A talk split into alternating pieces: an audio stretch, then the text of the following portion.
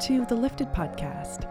I'm your host, Helen Denham, and this is a place for us to talk about what we're doing every day to raise our vibration and understand ourselves more deeply as energetic beings and co creators.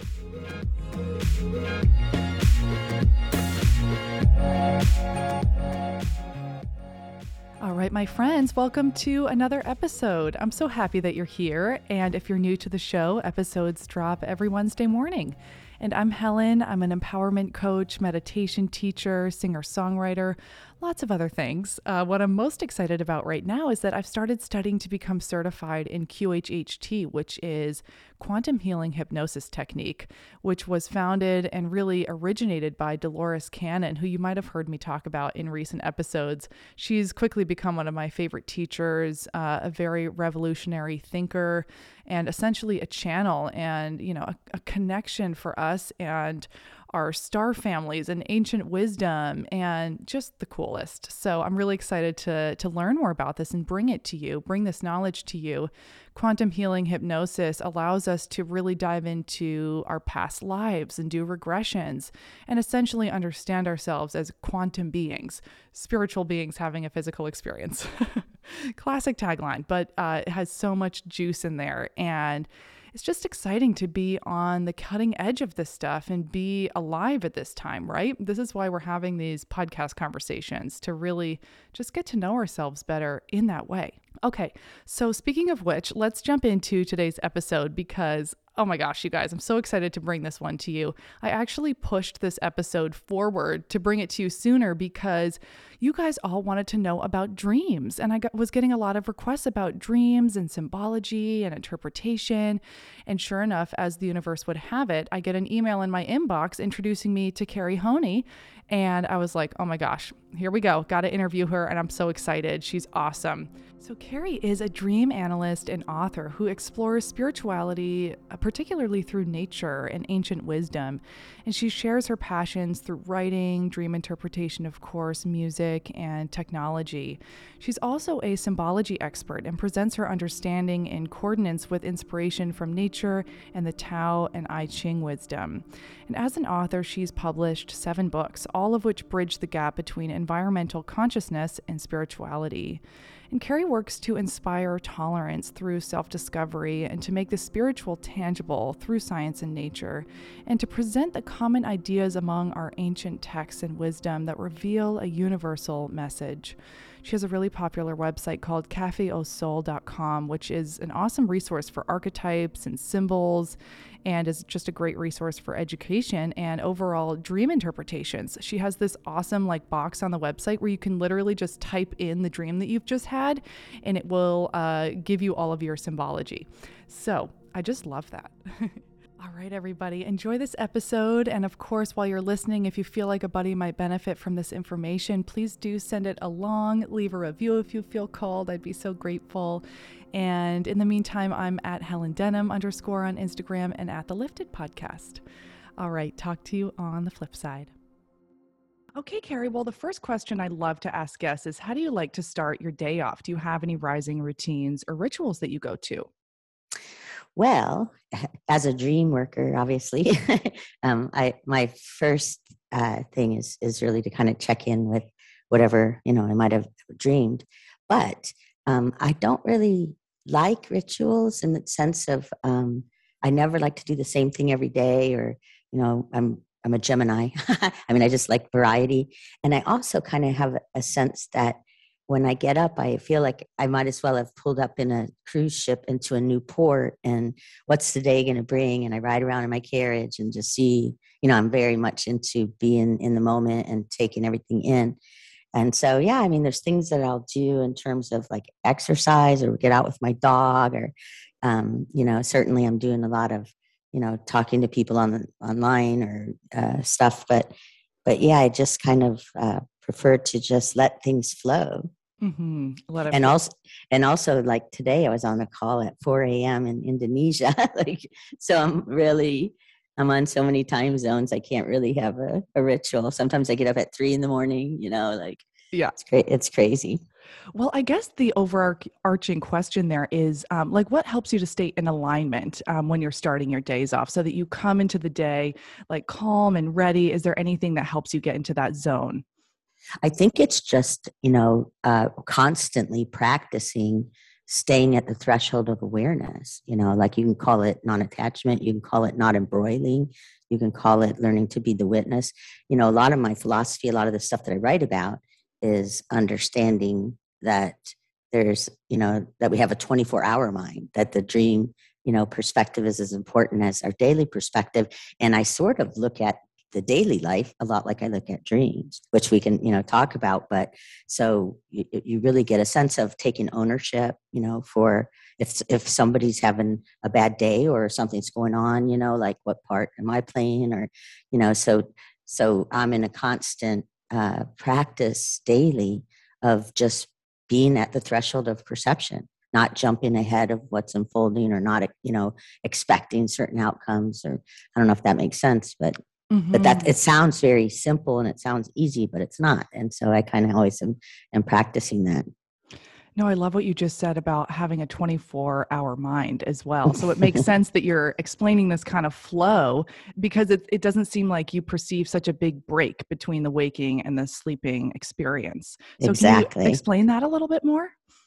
Well, um, you know, the whole idea of dreaming is we, you know, during the day, the, a lot of our prefrontal cortex is active. You can call it ego. You can call it. You can call ego a defense mechanism. It's on. You know, it's out looking for what's wrong or what's out of place. How to keep everything status quo.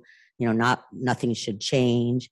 You know, we get really reactive, and and when we sleep, the pre, prefrontal cortex is inhibited. The body's paralyzed, the working memory, our critical reasoning, that's all offline. And yet, what we're experiencing feels every bit as real as what we're experiencing by day.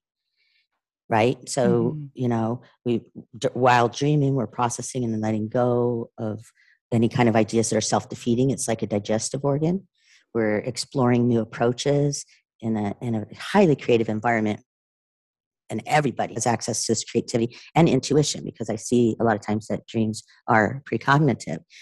But it you know it's a 24 hour mind so what i may have done something in my upbringing that repress some aspect of my authenticity that wasn't acceptable or what you know that i didn't i don't quite allow for expression. And that's what's happening in my dreams is that some you know that part of me is being you know is being able to be unmasked and incorporated in my journey. And so we tend to wake up and th- say oh that was a dream. Okay now i'm in my experience. Well how can you say one is more important than the other?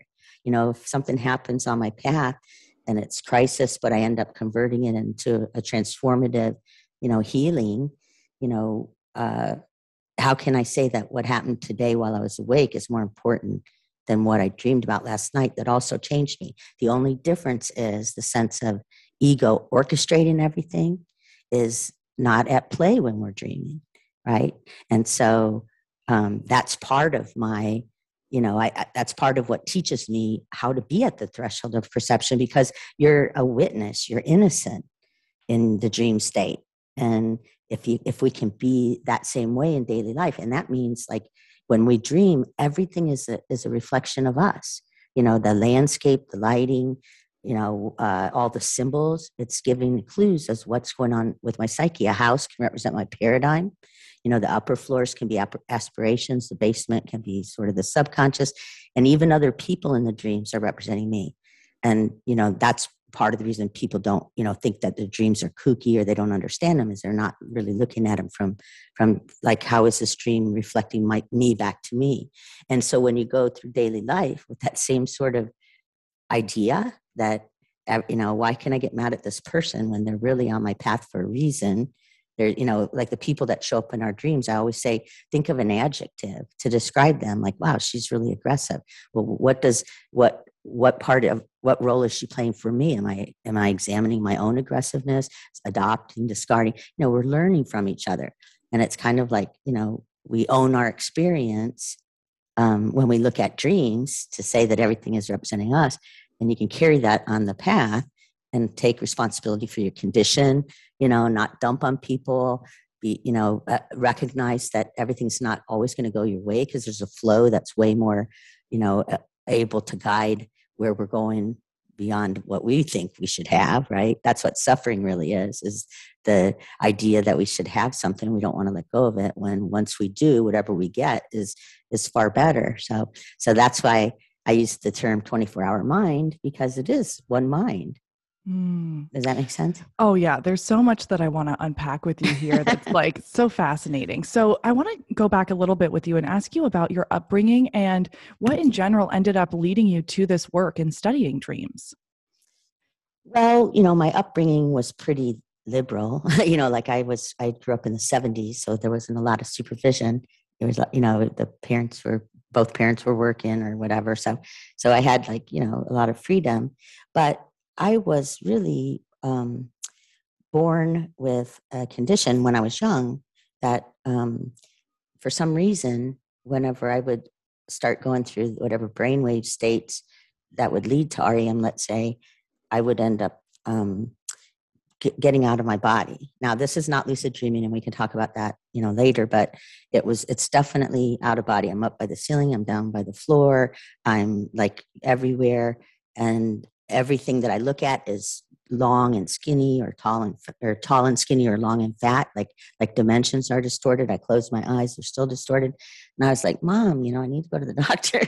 But mm. but it was many years later after like years and years of a lot of research of why do i access these states and studying physics and studying comparative religion and mythology and all that um, that I walked into a neurologist's office in my 30s, and the first thing he said is, "Do you have out of body experiences?"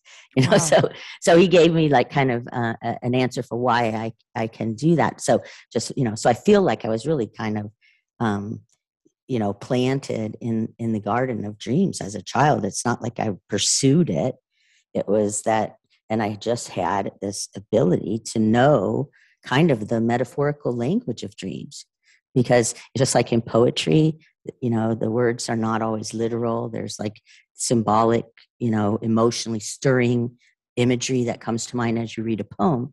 That's what's happening in, in dreams too you know and so i just kind of always uh, understood that and so it's really you know and then of course i studied a lot of psychology and stuff but you know it's kind of it found me and it's been with me my whole life you would know? you say that the experience you were having, would you call it astral projection or is it another facet of that? Um, it is um, astral projection in that the, in my 30s, around the time, a little bit before I ended up at the uh, neurologist's office, um, I ended up going to an Einstein conference because, again, I was studying all this stuff, like trying to make sense of my experiences. And when when I was in the audience with all these physicists and at UCLA in a big amphitheater thing or whatever.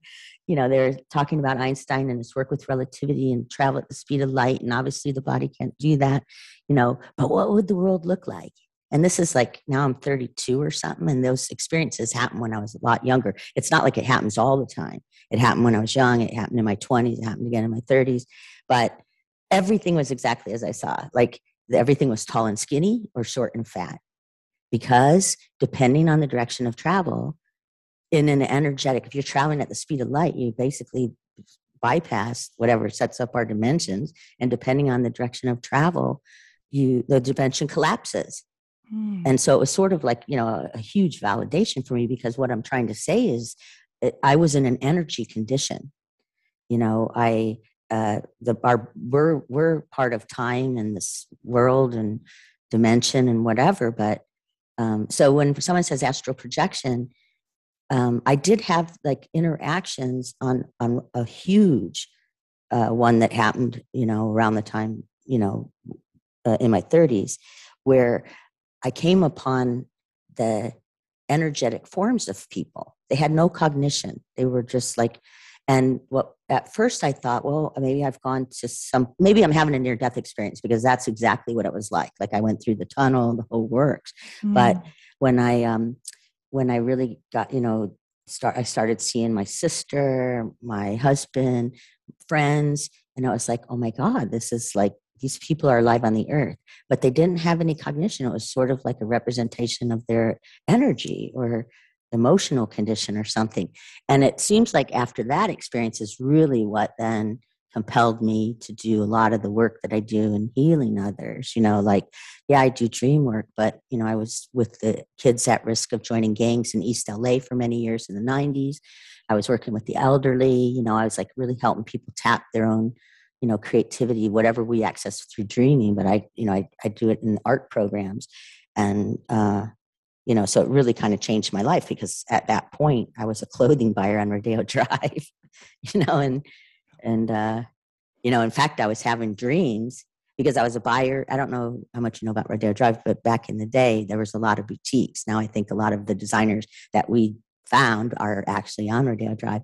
But, you know, I was, it was, uh, it, I sort of fell into it, you know, mm-hmm. and, but, you know, traveling around the world, going to runway shows and all that. But I kept having a dream that we'd be going and I didn't have my makeup, you know, like, uh, it, and in, in the dream it was super important you know normally so you don't have your dream you don't have your makeup you're going to paris like you know but um and it sort of you know that that's kind of like hey well why do you have to make up your face you know like who are you really mm-hmm. that was mm-hmm. back in my 20s so you know like so i don't know it's just like one big collage of um of of being tapped on the shoulder being taken somewhere getting it validated doing a lot of work. And, and I guess I'm sorry, I, I kind of missed the point, but after t- tapping into that energetic realm, it's like I can do that all the time. Not, not, not out of body, but when I'm working with people, mm-hmm.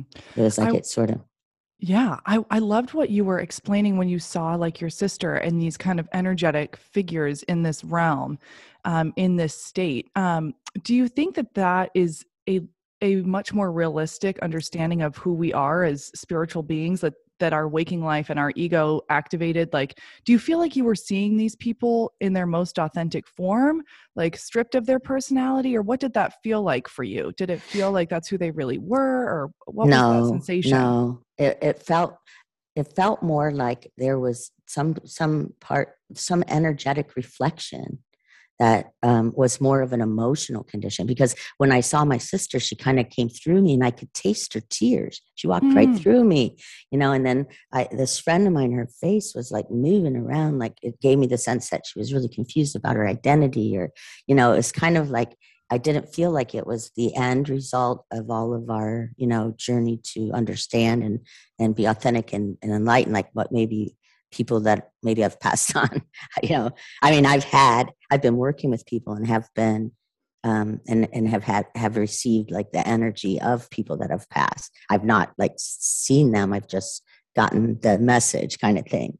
But um, but but no, I you know I so so I don't you know and and and again I'm really not one to always try to say this is the truth and that's not the truth. You know, mm-hmm. I don't have an answer for what it's all about but my spirituality is a little bit more organic to say that I don't think the body's at odds with the spirit. You know, I don't think that we should wait till the afterlife to, you know, I feel like there that it's all like one big, um, like our. I think the only thing that for certain is that our understanding of time is different than, you know what I mean? It's like this long, stretched out thing that we're experiencing here, where there's probably a different reality. And sometimes I wonder if the dream world is the one, you know, whatever, because when you dream, whatever that mind is, and let's say when you pass on or whatever, like what is that? Like what life is that that we dream of? And is that the one that actually, when the body falls away, when the ego is no longer the big defense mechanism in charge of our life? And, you know, all of those the, lang- the way language, we learned words and it became these complex ideas that overwhelm us and keep us from seeing the magic and mystery of this crazy place we live in. You know, when that all falls away, maybe it's the dream state that where you know does that make sense? Oh yeah. This is something my housemate and i love to talk about is um like ancient toltec wisdom that um mm-hmm. they believe that right? I don't know if you mm-hmm. can expand on this. I don't know much about it but their belief um or their ancient beliefs are that the dreamer is we are being dreamed by the dreamer exactly. through us. Yeah. Exactly. And so in the aborigines in australia um, if you go back to Chuang Tzu, an ancient chinese philosopher you know, probably around the same time as Lao Tzu, but you know, he he's the one who talked about he uh, dreamed he was a butterfly, and when he woke up, he wondered if he was a man dreaming of a butterfly or a butterfly dreaming of being a man, or you know, like there's you know, and that's part of like the whole like let go of the boundaries, you know, and and so yeah, it is quite you know, I mean, I know in our in our ancient wisdoms, there's you know, there's a lot of commonality among our myths because that's another thing that I do, I write a lot about. I translated the I Ching, I translated the Tao Te Ching, I translate you know th- things that relate to archetypes, to tarot from the West, you know astrology. Like I've I've kind of worked with symbols and our our expression of the spiritual in all of its many forms, and it's really very similar across cultures.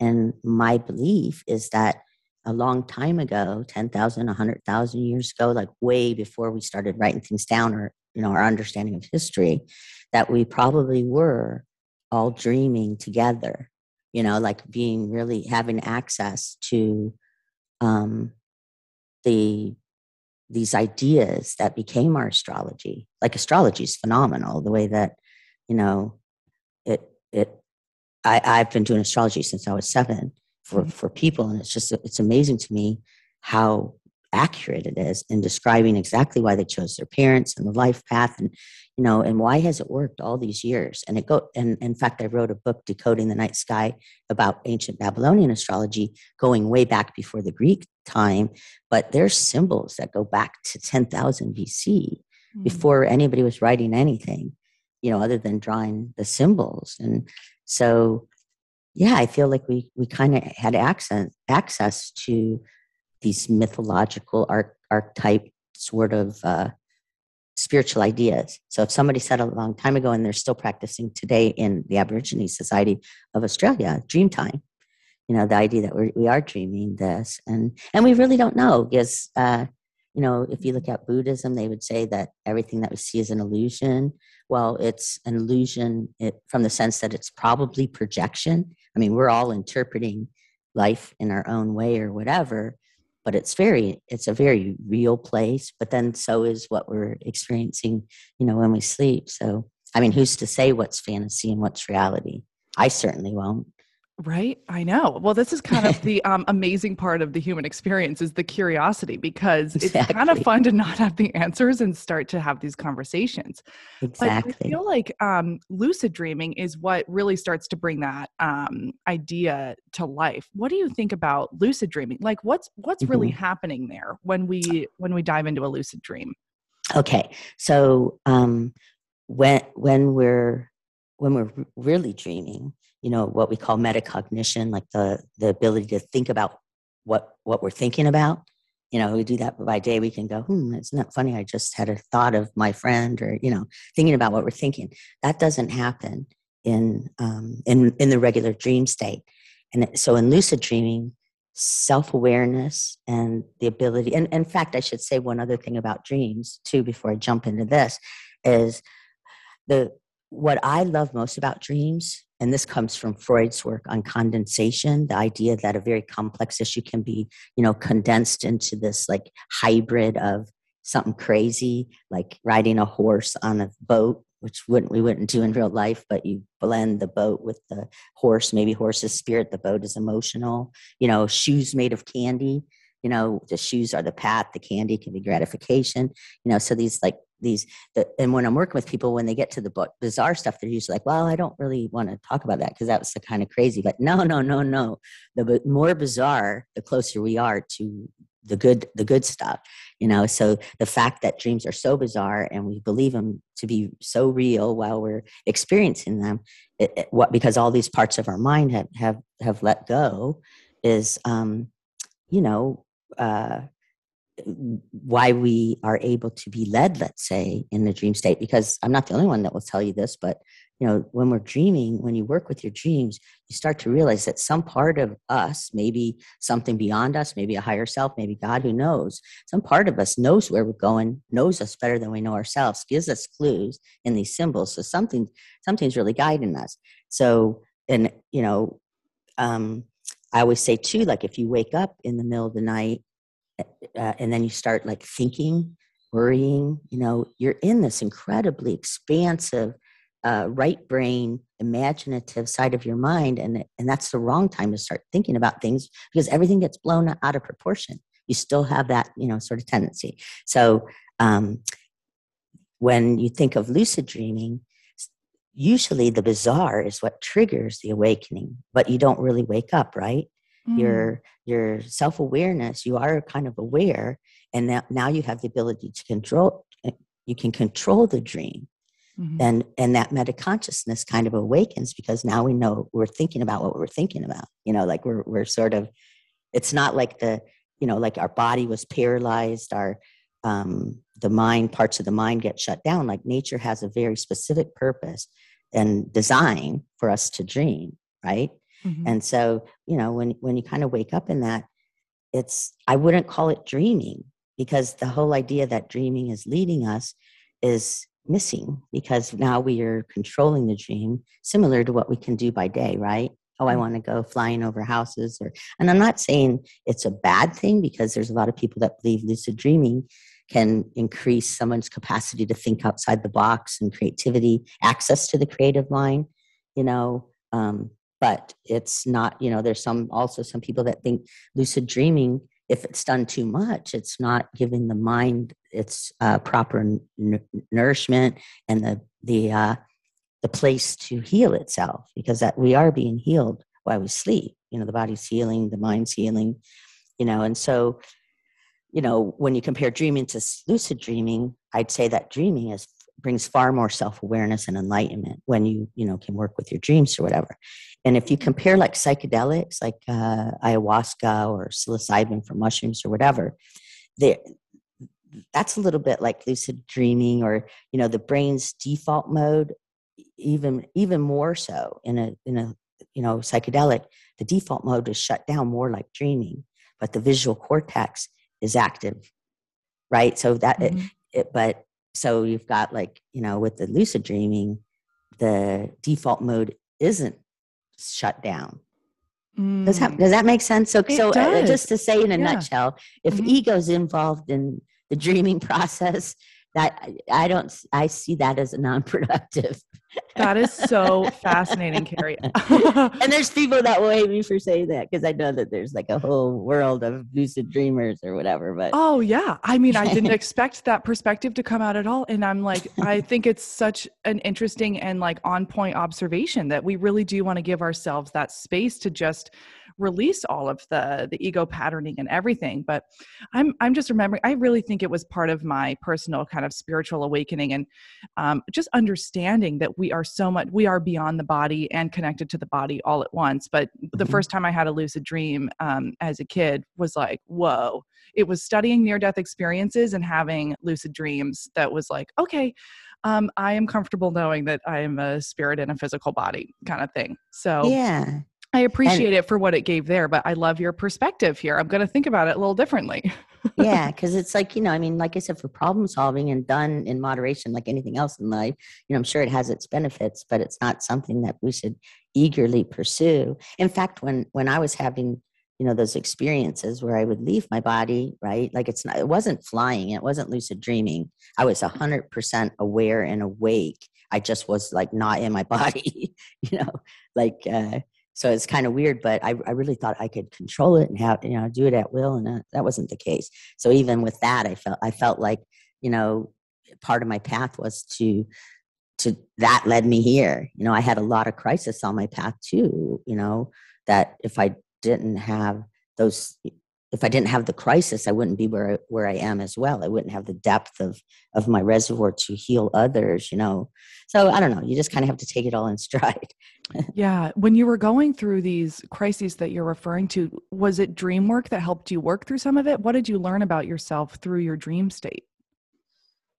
Um. Well, what uh, you know, that's an interesting uh, uh, question because the it, most people don't remember their dreams. Like it's very it's very hard because you know and i can explain a little bit of that if you'd like.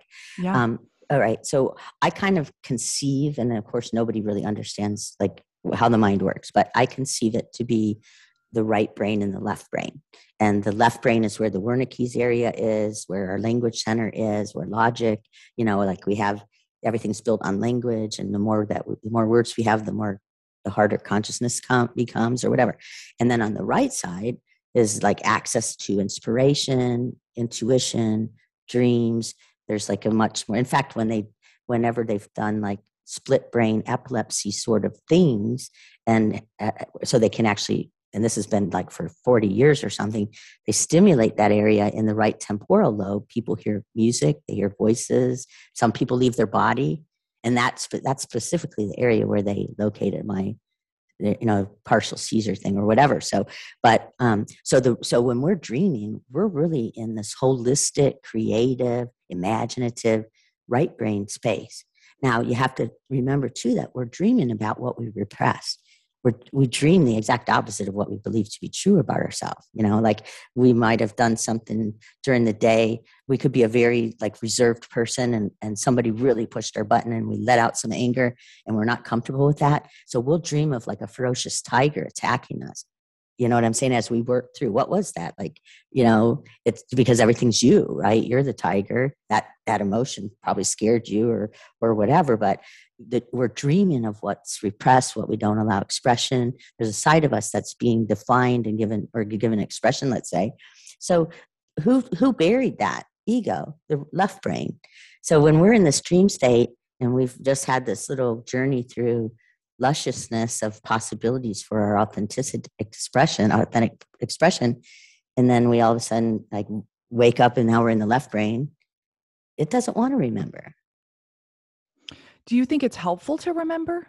Absolutely. Yeah. The, the people the people that I do dream work with not only gain incredible fast forwarded insight and you know on their path but they also start to experience synchronicity they do they start to see what i call the 24 hour mind mm-hmm. when when i look at dreams i can see how their mind has constructed reality it's like a painting right and then you can start to see the same the similar patterns in in your daily life. So i always tell people with you know when you're in the dream state try try not to wake up so fast or like don't let the mind try to grab it. Like let it just sort of bubble and rise. How do you feel? How did the dream make you feel? Oh right there was like a spaceship. There was a spaceship and i was a little bit afraid because there was aliens or you know like and then you know don't jump to try to interpret it because that takes it back into the left brain side right? Just just reach over and write it down.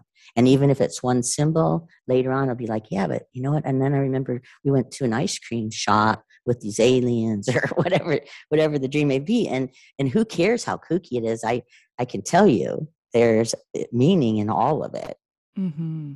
you know like I dreaming of aliens a lot of times would be you know again feeling like something has made us feel uh they're they're us like we're feeling cut off like or we, we've just entered some situation that's completely foreign to everything we understand about ourselves or you know so Mm-hmm. Do you think that there is um, room for like visitations from our spirit guides, from ancestors, from extra dimensional beings to visit us in our dreams? Do you think that that is happening as well? Um, I, I know people have um, had really profound connections with, with people that have passed in their dream state, and I know I've connected uh, while awake. Well, I may be working with a client, and the energy comes through from a you know and i know nothing about their family life or you know and the things they tell me. Obviously they're real. So there so there is some sense that whatever the energy is it doesn't it's around. And and yeah i commonly hear of people um you know i've been doing this for probably 30 40 years and since you know the online world in the 90s i don't know how many decades that is you know it's i've been all over the world talking to people um so I see it's it's these things are common. A lot of the themes, the symbols, everything is it's very common. And so yeah, it does seem like um, you know, because when when we lose someone that we love, it, that tragic, it's the grief, you know, and again, dreams are healing us. So, you know, it it seems like it it would happen more in the dream state that we, you know, have the ability to connect with loved ones that have passed, you know, kind of thing. Yeah, I will never forget the dream I had about my grandfather after he passed. Um, I saw him in the dream in this just like golden, like space like this golden room with all this light coming through and he like threw his cane to the side and started dancing Aww. and like taking off his hat it was like very and i woke up just crying i was like he just wants to show me he's fine exactly and, he's and it was really meaningful and and exactly. profound and something i could share with my family it made everybody feel better but um, yeah and, and also the fact that it you know you couldn't have you couldn't have described what what what like if i said where do you think your grandfather is? you wouldn't have been able to describe it but there it was for you. He's you know the mind is so much more free mm-hmm. when we're dreaming. So yeah that's it brings up a good point because it isn't always you know there's other things that can happen in our in our dream life like that those connections yeah, absolutely. And yeah, I mean, I'm sure we can all kind of think back to some profound dreams that have changed us. I sometimes once probably every like couple years I will have dreams about like cellular upgrades, like DNA upgrades where I'm like mm-hmm. lifted up and um, I just see kind of my cells reintegrating and mm-hmm. um, like light body activation in a way. And I always mm-hmm. feel weird the next day and really excited. right, right. Mm-hmm. Oh, you know, when I'm, whenever I'm writing, I have like seven books, but a lot of times when I'm writing the book, like I, I don't sit down and say, okay, I'm, I mean, I may have an idea where I'm going, but boy, my dream life gets like super predictable where I'll dream of the chapters, you know, like it, the, the information comes to me, uh, like the symbol or whatever, and I'll start working with it. It's like, okay, yeah, and it fits perfectly. And the dream and the book writes itself through dreams. So it's like a, it's a highly creative, uh, place. Wow. I was going to ask you about your writing process since you have such an amazing collection. So I mm-hmm. love hearing that um, a lot of it came through your dreams as well, mm-hmm. appropriately. right. Exactly you know like i don't you know i don't know what the the things that i'll write about um, obviously i write a lot about um, ancient, our ancient ideas i make them relevant to today or whatever but yeah like it, it it'll kind of come through the dreams and you know i do music as well and i mm-hmm. kind of hear it and just try to recreate it and you know so so it's a and and the, the thing i love most about dreams is, it, is they prove that everyone's creative because people say, well, I don't dream. Well, that's not true. Rapid eye movement is showing that you're dreaming. Like we, we don't remember them and that is understandable why we don't, but, but we're all dreaming. And the fact that if we do remember them, they're so clever and corny and goofy and whatever it is that's going on, it shows how, you know, everyone has access to this incredible, inspired, creative part of the mind and that's mm-hmm. part of, too, when I talk about the 24 hour mind, I feel like the more that you let go of the boundary, the more that you can understand synchronicity. And you know what I mean by synchronicity, right? Mm-hmm. Like the synchronicities when something is happening out here in this world that really it, it matches to what I might have just dreamt about, or like the inner world starts to become like revalidated out out here. But you know, I feel like uh, you get the chance to remove the boundary mm-hmm. and therefore you're less left brain driven and you are more right brain and you're and like you said um, the the getting back to the mystery and the magic and giving yourself permission to discover and you know you kind of they kind of all go together mm-hmm. you're more uh, taking a right brain like the same mind as that dreams now can be present during the day. I don't know maybe that sounds like a big bill to fill. No. Well another thing i wanted to ask you about too is like people are asking how do i have more dreams and how do i remember my dreams? And you're saying well we all have dreams. It's just kind of a matter of like remembering them right? So mm-hmm. um, you you mentioned writing them down. Is there anything else that we can do to like actively remember our dreams have more dreams if that's even the case um, like how can we just get more in touch with this dream world and our dream self? Okay so i find that um, sometimes just asking you know for the dream before you go to sleep can can help. Um, again like when you're waking up try not to like like try to let it be the intangible dance with it don't grab it like the information or whatever write it down and once you like grab that symbol and then start you know the rest of it comes out or you start exploring it's like wow it's like our own mind i think when it connects to the idea that do I have this inner guru talking to me that's giving me this luscious information or whatever? Like, then it, it seems like that triggers the ability to remember dreams more. Like, like uh, it's almost like um, people dismiss them because they don't recognize they are, they've never had the opportunity to see how profound they are. So it's a combination of getting something to write with, you know, um, being asking for the dream, not grabbing it when it comes, like really letting letting it um, even if it's just one symbol, just like and and sometimes like just say the word ball or whatever it was, you know.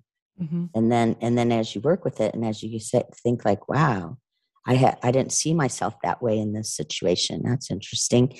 And then it seems like you'll remember more. And another thing is we don't necessarily have to always remember our dreams. We do, we tend to remember them more when we're going through crisis. Like I feel like dreams get louder, more colorful, and and they it sort of matches to what when we're the more we get stuck the, the louder the guidance becomes and we, we tend to remember our dreams. But the oracles on my website i have like the i ching like the number one i ching free i, I ching reading on my website. Um, and also I, you can get a tarot reading i have a dream dictionary whatever. So so it's like i feel like the same intention to say you know guide me in my dreams. And i don't know if you talk to other people in your podcast about oracles but i feel like if you have that same intention that hey i want to be guided and you approach the oracle for a reading and you really you don't do it over and over what's he thinking of me? or you know not you use it more as like self-awareness and you really like use it as uh, maybe apply it for the week or whatever. I feel like oracles kind of um i don't know that again that's the synchronicity of it all that mm-hmm. the same the same mind wants to understand itself. All right popping in for a moment to chat with you about my confidence course this is an eight module online self mastery course, and we go through everything from breaking and creating new habits to goal setting to energy clearing rituals, EFT, guided visualization meditations, and so much more. So, if you're feeling like you are just ready to up level in some way in your life, or you have a project that you've had in mind but are just like a little nervous or scared to take the next step, or you just want to get to know yourself more deeply, this might just be the perfect thing for you right now. So, you can go to helendenham.com slash course and check it out. See if it resonates. And I'll leave the link in the description below as well. All right, back to the episode. Mm-hmm. And, and the, the willingness of the person who's exploring um, can open to re- receive it. Yes. Yeah, Does that make sense? Oh, yeah. I think it's a great comparison. I pull oracle cards every time I teach a meditation class. So a few times a week, and it's just really profound what will come through. And it's really taught me the art of surrender and just mm-hmm. seeing what comes up. And then um, it always activates a new perspective or a new kind of thinking or kind of an aha moment when I pull something. And sometimes it's extremely direct, and you're like, oh my God, this is not a coincidence. It's like coincidence versus synchronicity. It's kind of like, I'm not sure there is such thing as coincidence. Um, mm-hmm. It's all mm-hmm. it's all synchronized. So yeah, I love that form of. I guess some people call it divination, but I just I love working with oracle cards. Absolutely. Yeah, I mean, you yeah. know, the I, the idea of divination sometimes is like, what's going to happen in the future, and I'm not so sure that's healthy. You know, because it's like the future will get here. Let's get in the moment, and what, how can you be more real in the moment, or what what is it that you need to know to feel happier, more peaceful, or you know what I mean? So yes. that word divination sort of, I don't know, maybe just it's just me, but it seems like it's it's a little bit more superficial. Yeah, that's actually the first time I've ever used the word.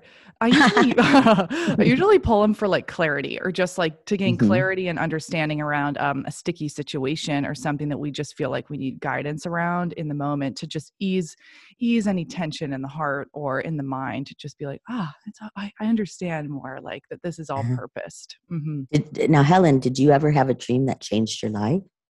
Like it made you yes. look at things so different that you made changes? Mm-hmm.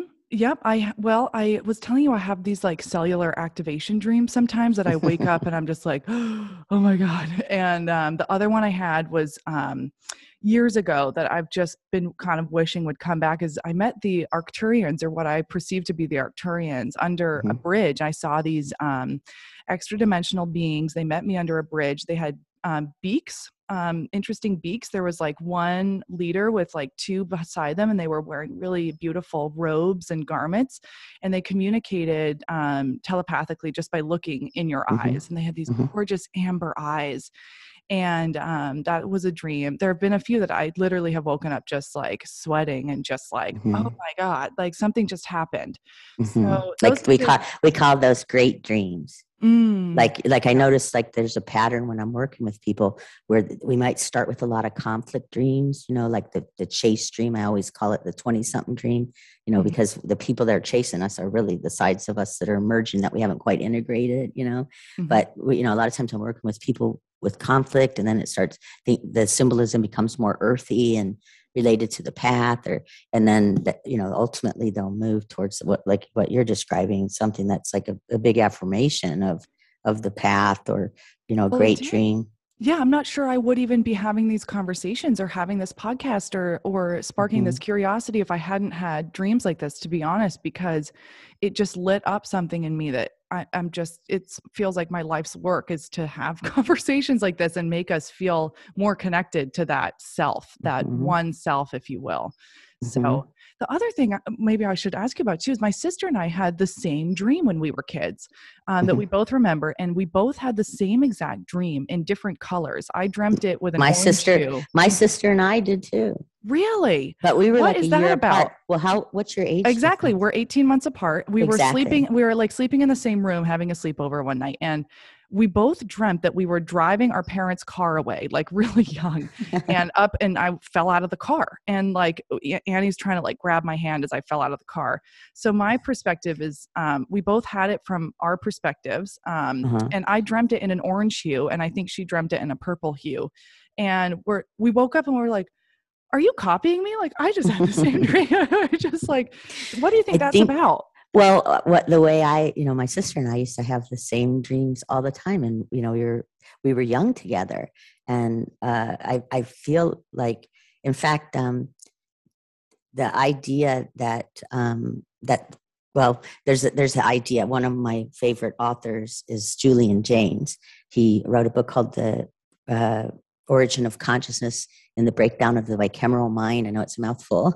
he was Mm, like a Princeton psychology professor, or whatever. But anyway, his his, his idea is that the consciousness of the pre-literate, the the ancient man, or whatever, the evolution of consciousness matches to the evolution of, of people. And so he compares like the three-year-old consciousness, the way the kid slips between the unconscious and as he's learning language and words and what's right and what's wrong and thou shalt and whatever it is that goes on as we grow up uh, prior to that he, there's a lot more access to the unconscious so it could be that you guys were younger or you know that Yeah. that's kind of how i felt with my sister is i believe all children are um, accessing connect the connection you know much more easily than when we get old and crusty in our brain that limits Totally. us to uh, limits us to it. I mean at some level we're all connected. I mean we are part of a, a flow and that's why i love nature. Nature's a big part of my spirituality. Like mm, um, whether it's you know what, what how we can understand the human journey in nature's eyes and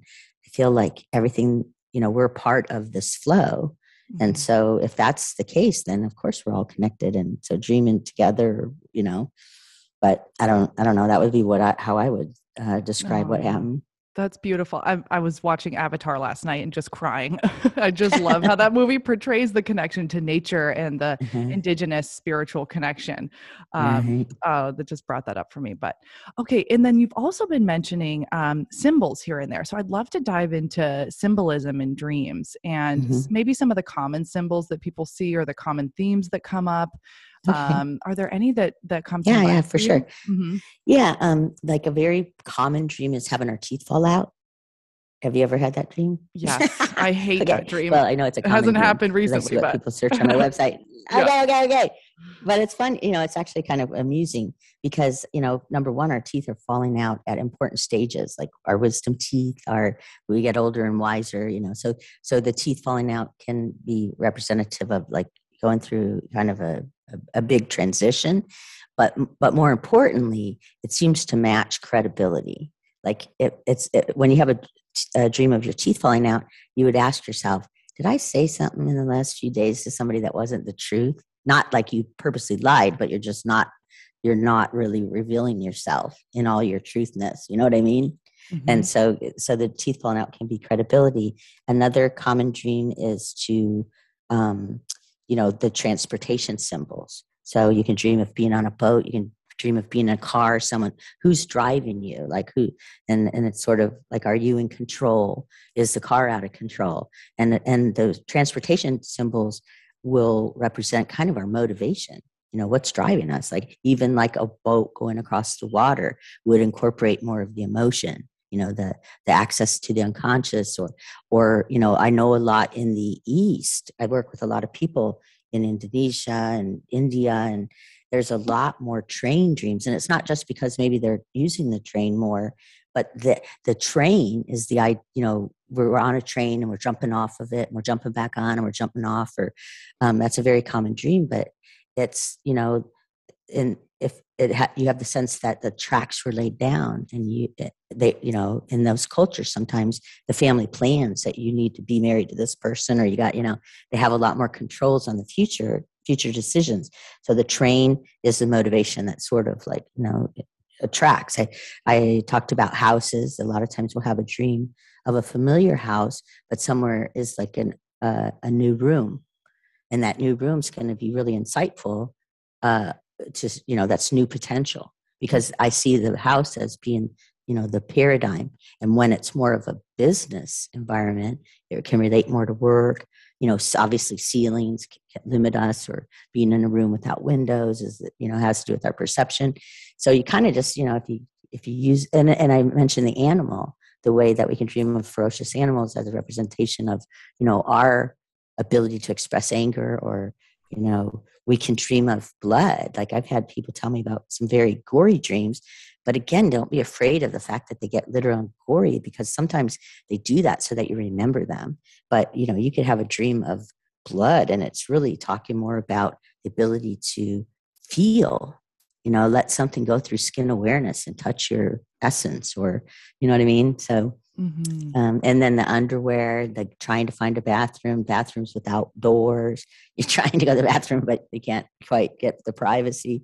Can really relate to intimacy. You might be exploring, uh, going to a different level in a relationship, you know, and and that can portray you not wanting really to reveal yourself, not necessarily in your nakedness, but the dream does that, and that's why the going to school in our underwear is real common when we're kids because we've spent our early life feeling quite comfortable being validated by mommy and daddy and everything's rosy and you know and all of a sudden you get thrown into a room full of people that are judging you or you feel like you're being judged or you mm-hmm. have to like have conversations or you know and so you're in your underwear you know Right. Does that make sense? You oh, know? yeah. And it reminds me of what you were saying earlier, too, about paying attention to the feeling instead of mm-hmm. grasping mm-hmm. onto the details of the dream. Exactly. Like, how did that make you feel? Mm-hmm. Exactly. And that's important because sometimes that's all that's all that you need to then get the symbol back.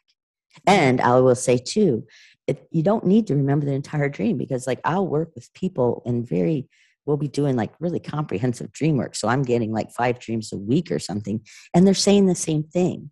Mm-hmm. You know, so it's like that you don't have to remember it all, like just just little pieces of it. It'll just use different landscapes or whatever to like say the same thing. And what I also noticed back to the oracles is a lot of times I'll I do actually coaching which involves one reading of their you know choice of oracle or whatever and a dream and they're exact they're identical the information that's oh, coming really? out of the dream oh yeah so cool it's like it's like whatever it's saying is exactly the oracle reading and mm. Oh, that's so cool. I'm just looking at my notes on my phone because I I I just tend to wake up and I really want to remember my dreams. It's helped me to actually just keep them in my phone.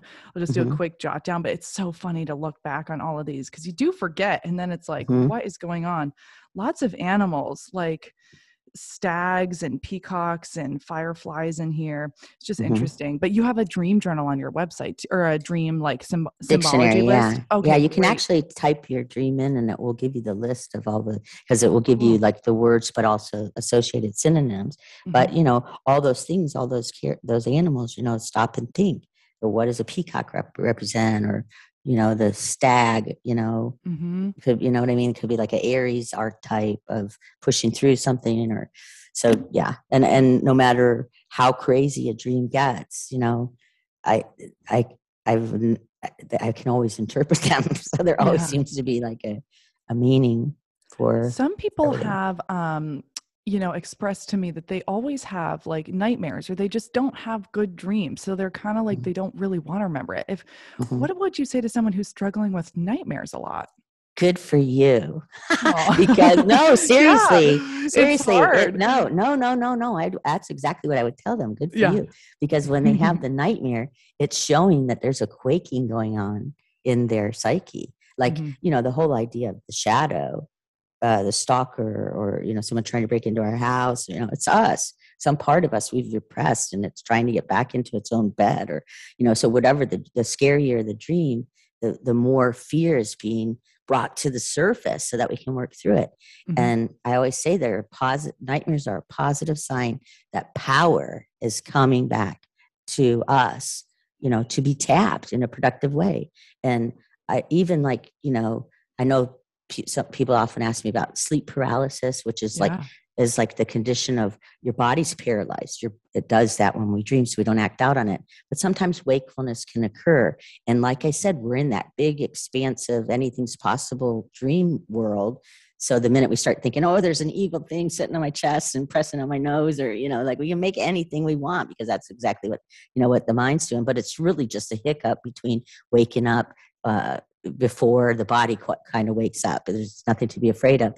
And I've never, you know, seen dreams, nor in astrology, you know, or in anything where there's anything negative going on. And even in life with nature, a natural disaster, it's nature trying to balance something, moving water from one side of the planet to the other, even if it like take comes in a flood. Maybe there's dams that needed to be torn down, or you know. So there's nothing. I don't. I feel that there's nothing, you know, um, negative going on, and and I feel like part of that path that you asked me about in the beginning, my ritual or what I do, Mhm. is you know let the extremes go. It doesn't have to be good. It doesn't have to be bad because we, you know it, it seems like everything in life is growing. That suggests benevolence. Life's been getting better for billions of years and we're part of it. We are definitely a part of what life's doing.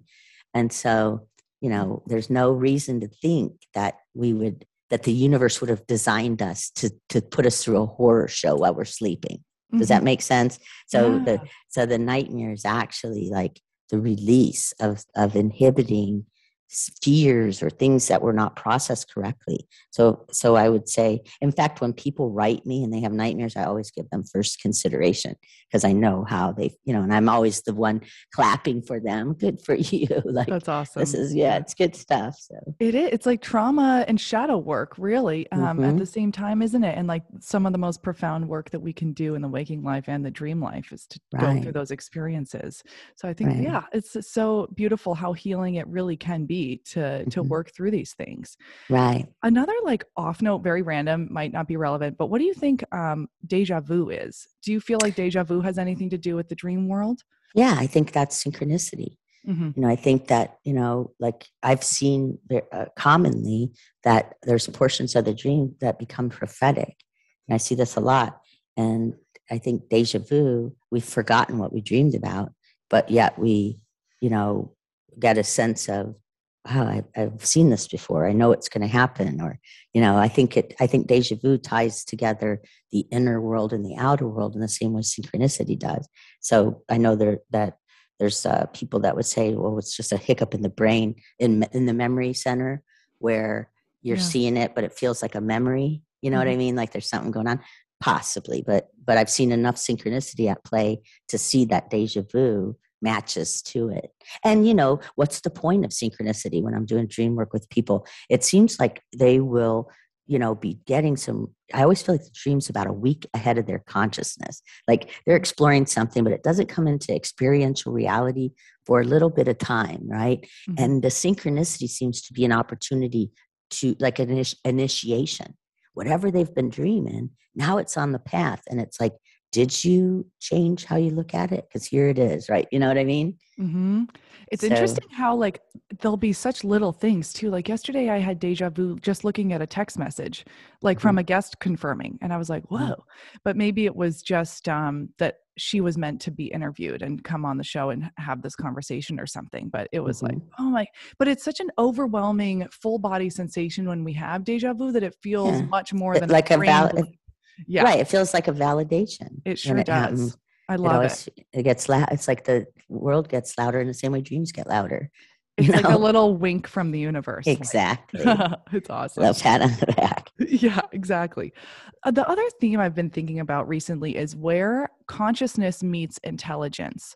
Like, where is the, do you, do you know what I mean by that? Like, I have trouble sometimes putting it into language, but like, where does our consciousness and the higher self and, and the oneness of what we are and who we are meet like the intelligence? And where does that like split kind of happen? If there is a split. Yeah. I mean, I, don't- I, I feel like the brain is an organ.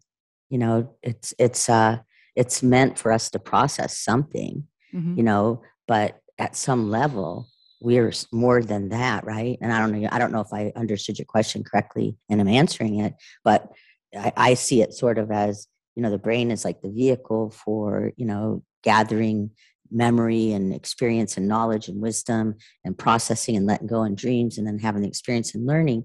But at some level, we we go, "Oh, I thought I knew it all. You know what? I know nothing. Mm. And and and you let it go. And now all of a sudden it's like, where am I? I'm part of this big flow. I'm I'm part of the universal consciousness. I'm, you know, it's at some point what we know is not as important as that goodness of this, you know, eh, universal love you can call it, or this just vibe of yeah. of you know and it's ta- you know times right now it's it's really hard you know to see the see the stupid things that people do you know that this horror that we're seeing you know what i mean it's Mhm. hard to like um, say that anything good is going on in the universe when you can see such horrible evil blah blah blah but that that's you know that's people that are misguided or you know Mhm.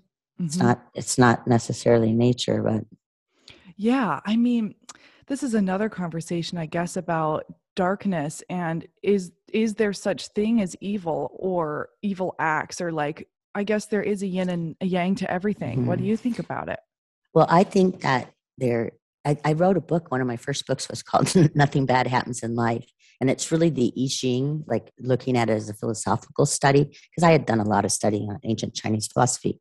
But, you know, the, the purpose of that book was back when I was really like, you know, uh, looking at the idea that there isn't really evil. There's just this, you know, things we're in the moment seeing something like like life is chaos, and then it's then it's organization, and then it's chaos, then it's organization. It's rolling through this ever changing, you know, like you could call it yin and yang, or you know, and, and we can be in like a degree of the change right now here at this point in chaos. It looks ugly, it looks bad, it looks, you know, but don't judge it because it's maybe going like like one thing I, I always refer to is the way that when the bricks and mortar stores were all being torn down, the economy is suffering because this online world, or you know, but where would we have been during the pandemic had that not all happened? Or you know, we don't know where this is going. Like this this war that's going on now, like it could have something to do with better energy sources. Maybe the electric cars are finally going to become the the thing, you know, like and help the environment, or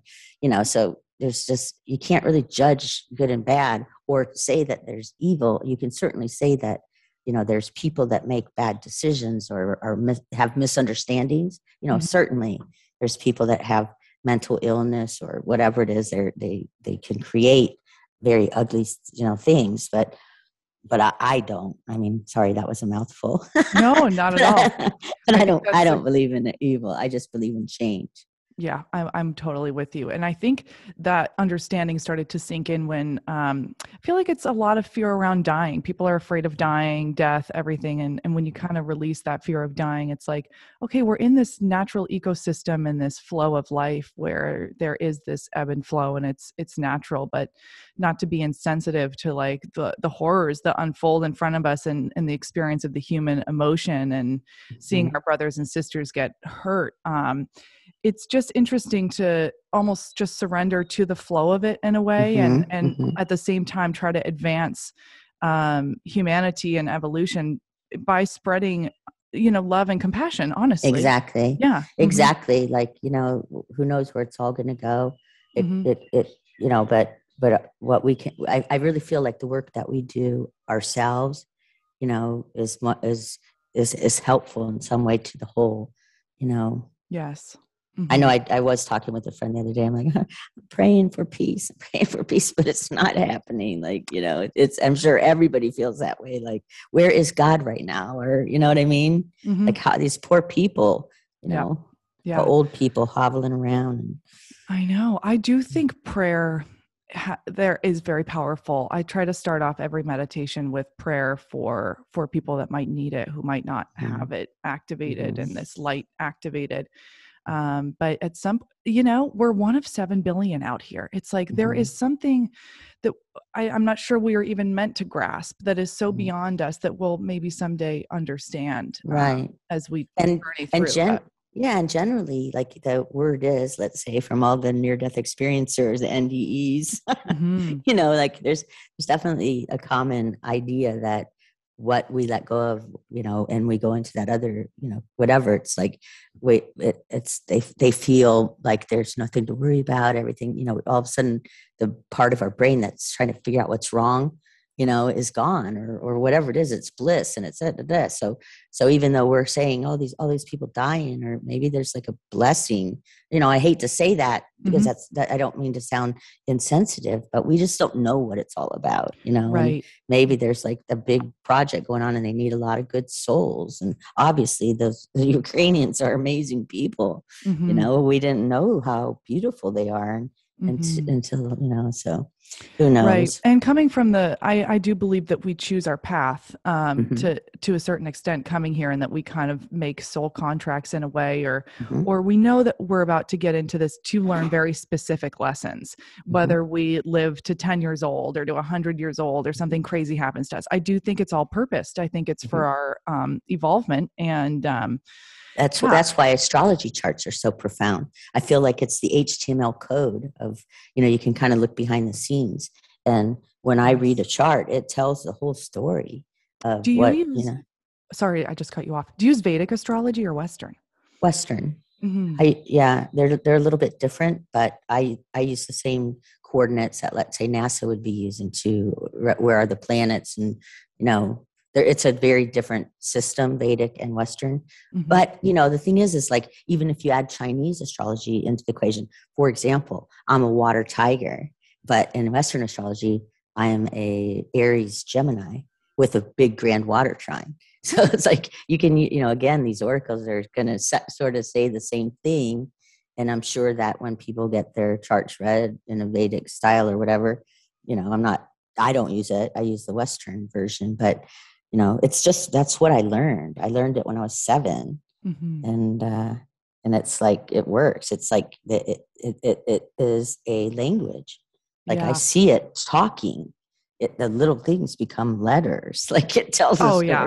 And there's no doubt, especially when you look back on like what's been happening with life events, um, even backwards, it's like, oh my Mhm. gosh, all of these things lined up exactly where the planets Mhm. were, and it just makes so much sense. It's, it's, I'm, I need to get more into it myself. I'm so glad that you're Uh-huh. talking about it. But Yeah, I Oh wrote I wrote a yeah. blog about all the you know the things that led to the bricks and mortar thing, and uh, you know, and and and I I wrote probably I don't know a few years ago about Uranus and uh, Taurus, which would be like uh, you know technology mixed with the financial system, and here you got cryptocurrencies. Oh, yeah. and it's so yeah, like everything when you look at it makes sense. and this is your year too, year of the water tiger, right?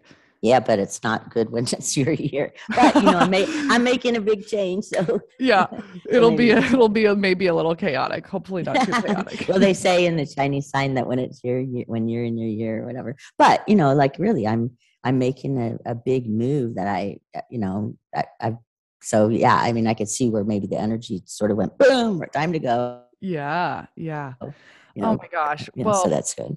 Kari, it has just been such a pleasure talking with you. I mean, we'll have to get you on again in the in the future because I have I could just ask you questions for hours about dreams, and I know that so many of us are just fascinated by it. So thank you so much for sharing your wisdom and just helping us integrate a little bit more. Um, Well, thank you so much for having me, and it was really fun talking with you. And You too. Thank you so much. Oh, and before we go, um, let people know where they can find you and work with you if they'd like to. Okay, so my website is Cafe Au Soul, so C A F E A U S O U L, like Cafe Au Soul.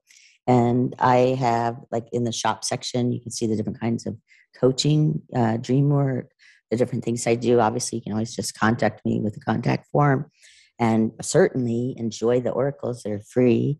You know, just uh, there's a section called oracles and you can choose between them. So perfect.